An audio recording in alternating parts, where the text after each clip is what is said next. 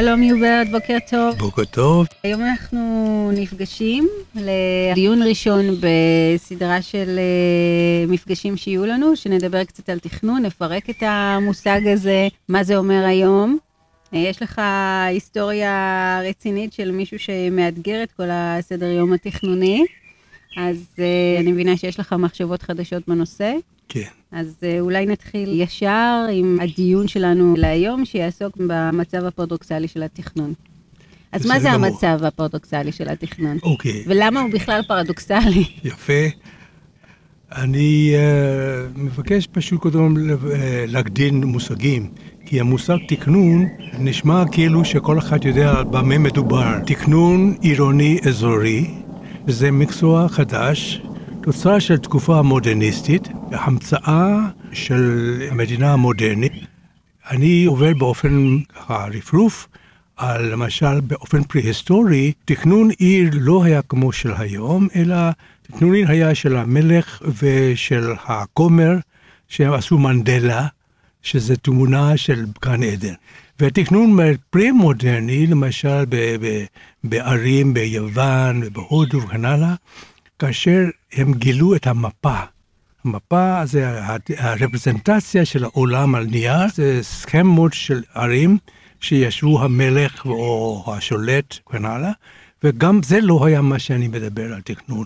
אני מדבר על תכנון כאשר נוצרה צורך, אחרי מלחמת העולם הראשונה, במאה ה-19, התחילו לעשות חוקים נגד צפיפויות ומיקום של פעילויות וכן הלאה. באנגליה זה החיילים שחזרו מהמלחמה, הם היו חיילים לא כל כך טובים, כי היו לא בשיא הבריאות, כי כולם באו מהסלאמס באנגליה של המהפכה התעשייתית, והשלטון רצה על מנת שיהיו חיילים בריאים וטובים, היו צריכים לעשות שיקום שכונות, כן? ואז התחיל התכנון באנגליה. בארצות הברית זה סיפור אחר של מהגרים שהגיעו ונכנסו ל-Fifth Avenue ומקום של השירים, והקימו שם כל מיני מטפרות ומחבסות וכן הלאה, והורידו את מחיר הקרקע, ואז נכנסו והכניסו להכניס לתכנון שם. וזה ההתחלה של מיסוד התכנון. רגע, אתה אומר שבארץ הרעיון של תכנון מתחיל במקום אחר. בדיוק. הצרכים שהביאו לזה שהמדינה הייתה זקוקה לתכנון, על מנת שהמדינה תתקיים. זה התחיל זאת אומרת, שתכנון אפשר את הקיום של המדינה? בדיוק, זה הכלי חזק של המדינה, ולא רק זה, בזמן של קולוניאליזם, זה הכלי העיקרי של הקולוניאליזם, התכנון. זה עד היום אנחנו לקחנו... אז חברה יהודית שאין לה כוח שלטוני, משתמשת בכלים קולוניאליסטיים. בדיוק, אז זה הסיפור, מה שמעניין.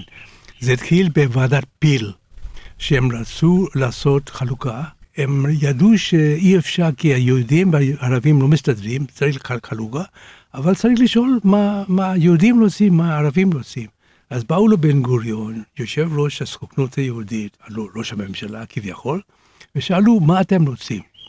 אז בן גוריון מקים ועדת פיל של אגרונומים, אדריכלים, מהנדסים, הלאה, ואמרו לכם, בואו, תעשו לי... תמפו, תגדירו. אבל תשימי לב שלא היה מילה תוכנית אז. קלו את זה תסריט, לא יודע, כל מיני מילים כאלה. והם תכננו. נתנו, הגישו את זה בן גוריון, והוא אמר, לא, בשום פנים אופן לא. אין לכם מנדט לעשות את הדבר הזה. אני הולך לפן פוליטי להתווכח על מה אני צריך, ואנחנו רוצים מדינה מעבר לירדן, אנחנו לא רוצים רק את המדינה הזאת. יש לנו... זאת אומרת, הוא לא קיבל את התכנון ואת הרעיונות של... אני רוצה שאתם תעשו ניתוח על משאבים שיש שם, כמה אנשים יכולים לקלוט, והבעיות האקלימיות ובעיות ה...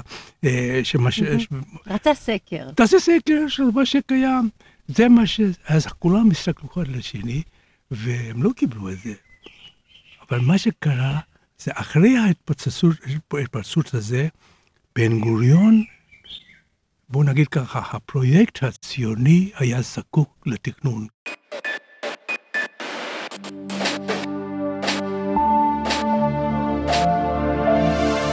אני עכשיו פונה להסבר מטעם גרמסקי. גרמסקי היה צריך להסביר למה התחזית הקומוניסטית שתהיה מהפכה לא קיים.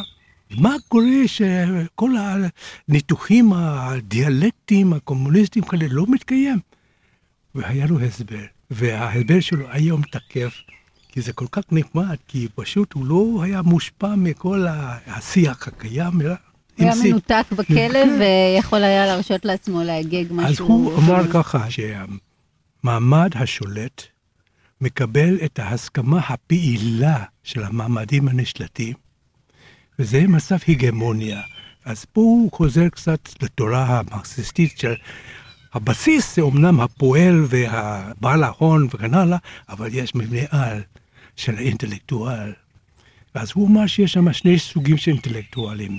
אינטלקטואלים הטרדיציונליים של אדריכלים וכן הלאה, אלה שישבו שם בוועדת פיל.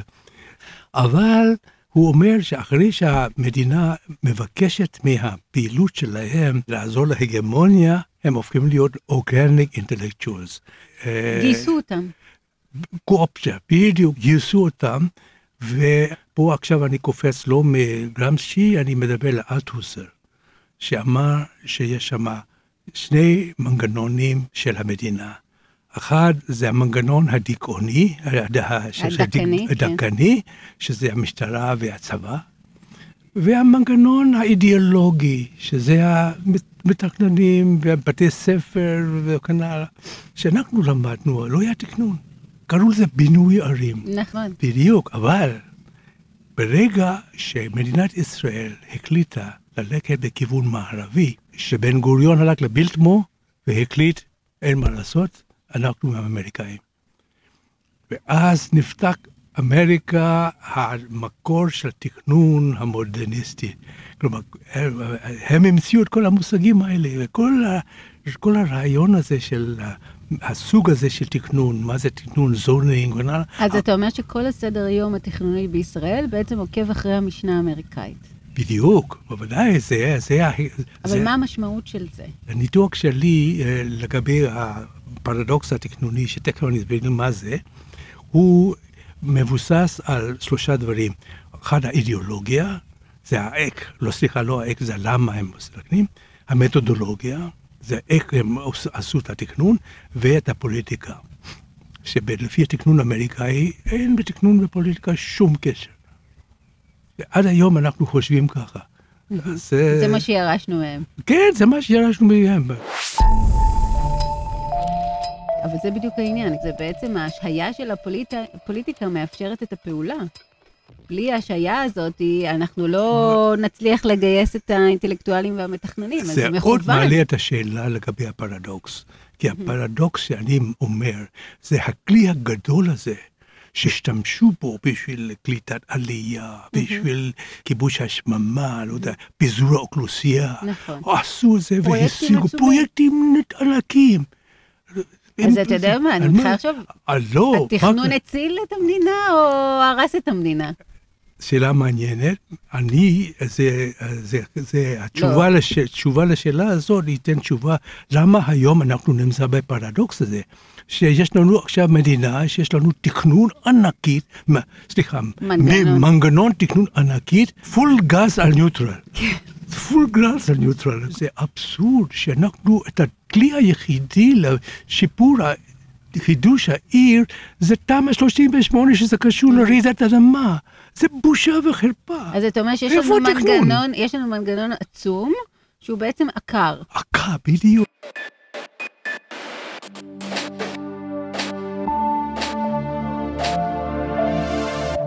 אבל איפה הפרדוקס?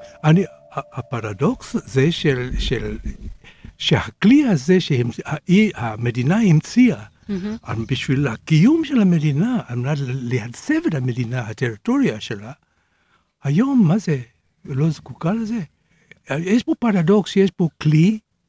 שלא נעשה בו שימוש. שלא ממשים את הפוטנציאל שלו, אני מנסה להבין. תראי, קודם כל, דונלד שון אמר, מה הדבר החשוב יותר במקצוע? Reflexive practitioner. הוא ער למה שהוא עושה. אתה יודע מה המתכנן שדונלד שון אומר? תשמע, אני עושה את המיטב היכולת שלי כי אני מתכנן. יכול להיות שאין לי את ה... מה שאני אומר זה לא מבוסס על תיאוריה, איזושהי אימפרוביזציה, אבל אני מתכנן, ואני יש לי את הדבר המוסרי של... אני האוטוריטה להביא את הפתרון הזה הטוב ביותר לטובת הציבור. כלומר, כל הדברים הגדולים האלה, זה נעלם, טלי, זה נעלם לגמרי. אני לא שומע שום ביקורת מטעם המתכננים על מה שקורה בערים היום בארץ. לא קורה שום דבר. יש הולילן ויש זה וכל מיני דברים. המתכננים יושבים בשקט על הגדר. יושבים בשקט. אתה מבלבל אותי. אתה חושב שצריך לחזור למחוות תכנוניות גדולות כאלה? אני טוען שכן צריך לעשות פרויקטים גדולים, אבל לעשות פרויקטים גדולים הוא אומר לא לבצע אותם בלי לחשוב, אלא אם ממשלה ממצאה שצריך לעשות פרויקט הזה, דבר ראשון צריך לבדוק את ההשפעה האקולוגית וכן הלאה. הרי זה הרעיון של לתכנן. קודם כל, זאת נקודה חשובה מאוד. מה שאני מבינה זה שאתה אומר שהיום המתכנן הוא לא רפלקסיבי, הוא לא אמיץ מספיק לעשות מחוות גדולות, והוא הפך להיות איש ביצוע טכנוקרט שעובד בתוך הסדר הקיים, חושש מכל מחשבה לנבא, לצפות, לפעול בצורה יותר מסיבית, אבל אולי אתה יודע, בין השאר כל הדבר הזה קרה, בגלל כל הביקורת על הפוסט-קולוניאליזם, אולי הביקורת הזאת היא שאנחנו המתכננים מייצרים טריטוריות באמצעות כלים של שליטה והסדרה, זה משהו שהחליש כל כך את המקצוע והפך אותנו לטכנאים פשוטים. כבר בהתחלה של תכנון ראו שיש כוללנית, כוללנית, תכנון תוספתני, תכנון זה ויש תכנון זה. המתכננים אמרו בסדר, יש כזה דבר, אנחנו ממשיכים לעשות. אז עכשיו, מה שאני מצפה, כל עוד שאתם אומרים תכנון ויושבים שם, כל האנשים האלה, את צריכה לראות את מה שהם מקרינים, כן, מומחיות, סופר מומחיות, יש דברים שרק הם יודעים, כאילו יש להם בסיס תיאורטי, אין להם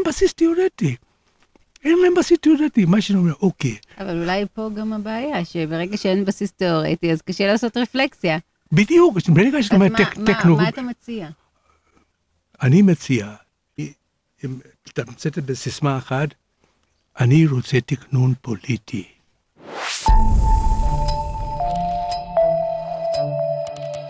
את מבינה מה אני מתכוון? כלומר, מה שאני אומר של תיאוריה, זה אומר שאתה מתבסס על המאבקים והצרכים שמתגלים, אנשים אומרים, ואתה צריך לקחת על האחריות שלך, כי אתה מתכנן. ואם אתה לא רוצה מתכנן, תגיד, בסדר, אני לא פוליטי, אני לא מתכנן, גמרנו, אני חותם על מפות. זה מה שברוב המתכננים עושים היום, חותמים על מפות, וזהו. הלא פוליטי, הסוקו, הוא מה זה פוליטי? את מבינה, זה פוליטיקה מסוג אחר, לגמרי, סוג הכי שפל שיש, מה שנקרא. כלומר, טלי, אני שואל אותך, בישראל היו שינויים פוליטיים, ב-77 של שיקום שכונות. מה עשה מתכנן? הלך. אחר כך נתניהו בא ועשה שינוי שוק, כן הלאה. מה עשה מתכנן? לא יעשו במשפט אחת של ביקורת. אין בעיה. לבוא פאשיזם, אין בעיה. קומוניזם, אין בעיה. זה לא מעניין. זה לא תכנון. אורבנולוגיה. חלק החשוב מאוד של הפרדוקס הזה, שהפרדוקס הזה הוא לא בשיח הפנימי של אנשים מתכננים. הם לא רואים פרדוקס. איך זה הם לא רואים פרדוקס? אחרי כל מה שמדינת ישראל עברה, על מדינה כזאת שיש כל כך הרבה קהילות ואנשים ומאבקים וכן הלאה. הוא לא, בתכנון זה הכל כזה... שטוח. עוד מגדל ועוד מגדל ועוד מגדל ועוד מגדל. אני רואה בזה פרדוקס. אני אומר, את כל הסיפור הגדול הזה, כל הרעיונות הגדולים האלה, אני יכול להביא לך את הרעיונות הגדולים שפישלו. הנושא הזה של אקלים, או סליחה, זיהום, זה אחד מהפשטות. את כל הנחלים שהתייבשו, זה פשלות. חולה זה פשלות. תכנון בסקטור ערבי זה פשלה אחת גדולה. עד היום הזה, זה משהו שמתבאשים, שיש תכנון, ויש תראי מה שקורה בסקטור הערבי. אני לא חושב שהכל היה מצוין, אבל לפחות אנשים אז היה להם סדר יום. היה להם סדר יום, וגם את הרצון לעשות. אני לא מבין איך אנשים לא מדברים על זה. זה הדבר... אז גם ההיעדר של ה-will to power וגם ההיעדר של השיח על זה. בדיוק, שיח, זה הפרדוקס. העתיד גדל אצלך ועוד מעט הוא ישתקר. שלי. מה אתה רוצה לדבר בעצם בפרק הבא? בפרק הבא זה על אידיאולוגיה. אוקיי? אז עכשיו נעשה הפסקה קצת. כן. טוב. נושם תשעה עיקר